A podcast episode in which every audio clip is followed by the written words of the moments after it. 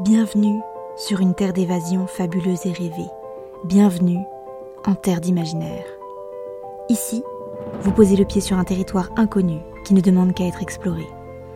Découvrez chaque semaine une histoire courte, une nouvelle ou un conte qui vous fera voyager la tête dans les étoiles tout en conservant vos pieds sur terre.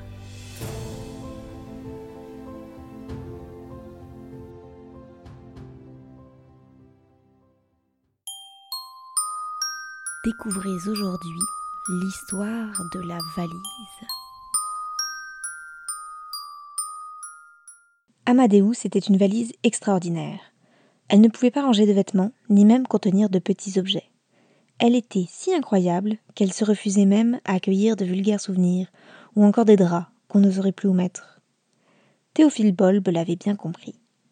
Il tenait la poignée de la valise fermement en main, comme s'il tenait celle d'un enfant avant de traverser la route. Son autre bras s'agitait nerveusement le long de son corps. Il était l'heure.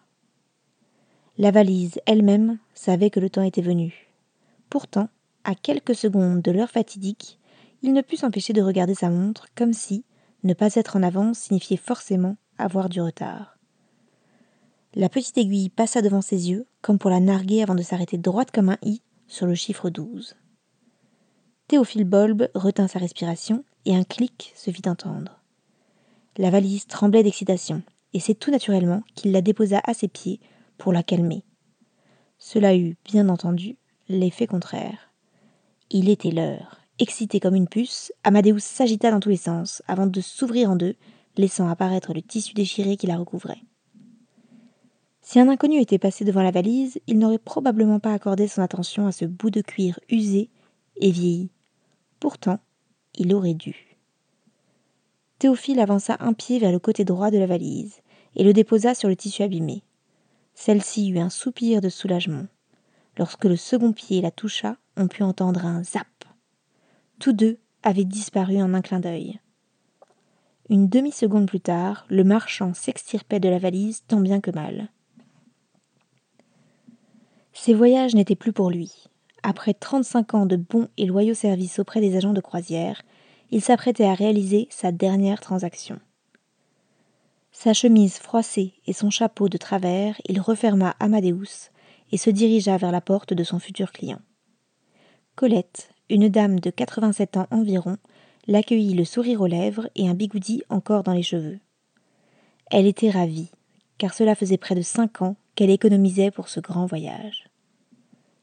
Théophile sortit les papiers de sa poche, ils étaient tout aussi chiffonnés que le reste de ses affaires. Cela paraissait un peu malvenu pour un contrat de cette importance, mais la cliente ne parut pas s'en soucier. Elle retira le bigoudi de ses cheveux et se mit du rouge à lèvres avant de rejoindre Théophile et de signer les documents à l'aide de la plume qu'il lui tendit. Aussitôt, le papier frissonna. Il se désintégra petit à petit avant de disparaître entièrement devant leurs yeux. Vous êtes prête? L'interrogea Théophile en remettant sa moustache en place. Déjà, euh, oui, oui, laissez-moi prendre mon chat, et je vous suis, répondit-elle, soudain incertaine au vu de la rapidité des événements, mais néanmoins étrangement impatiente. Le marchand ne répondit pas et se leva vers la zone la plus dégagée du salon. Il déposa Amadeus sur le tapis pelucheux d'une couleur vieux rose et la valise se mit de nouveau à s'agiter. Colette arriva accompagnée d'un gros charroux d'une quinzaine d'années dans les bras. C'est tout lui demanda Théophile, surpris par l'absence de bagages. Les voyageurs prenaient souvent beaucoup de matériel inutile qui était, par la suite, confisqué à la douane. Oui, répondit Colette en souriant. De quoi aurais-je besoin de plus? Théophile marmonna dans sa moustache, ne sachant que rétorquer. Elle avait raison. Comment c'est? demanda-t-elle. C'est comme une douce brise qui vous caresse le visage, répondit Théophile soudain sérieux et concentré. Selon votre contrat, je vois que vous avez demandé une chambre avec vue sur mer et à proximité de votre tante Hilda et de votre sœur Louise. Vous allez voir, c'est magnifique à cette période de l'année. Et l'accueil est toujours à la hauteur des attentes de nos passagers. Je pars moi-même peu de temps après vous. Oh, vous devez avoir hâte, s'exclama-t-elle. C'est parfait, j'ai vraiment besoin de repos, dit Colette apaisée. Le marchand expliqua les consignes de voyage à la cliente, tandis qu'Amadeus s'impatientait sur le sol. Lui aussi était pressé. Lorsque tout fut clair, Colette s'avança du côté gauche de la valise. Guidée par Théophile Bulbe, elle prit une grande inspiration, regarda une dernière fois son salon et partit les pieds devant. À peine eut-elle touché Amadeus qu'elle s'était envolée. Théophile ferma son compagnon et sortit sur le palier afin de prendre une grande bouffée d'air frais. C'était à son tour d'effectuer son dernier voyage. Ses cernes de six pieds de long et l'usure de son costume étaient à l'image de ses nombreuses années de bons et loyaux services.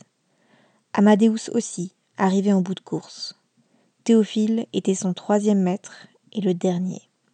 Pris brusquement de nostalgie, le marchand serra la valise dans ses bras. Une larme coula silencieusement le long de sa joue. Il déposa une dernière fois Amadeus à ses pieds, mais cette fois, elle ne s'agita pas. Pour la première et dernière fois, il ne passait pas par la droite, mais à gauche de la valise. Le zap résonna dans les rues de Colette. Amadeus et Théophile s'en étaient allés pour leur dernier grand voyage.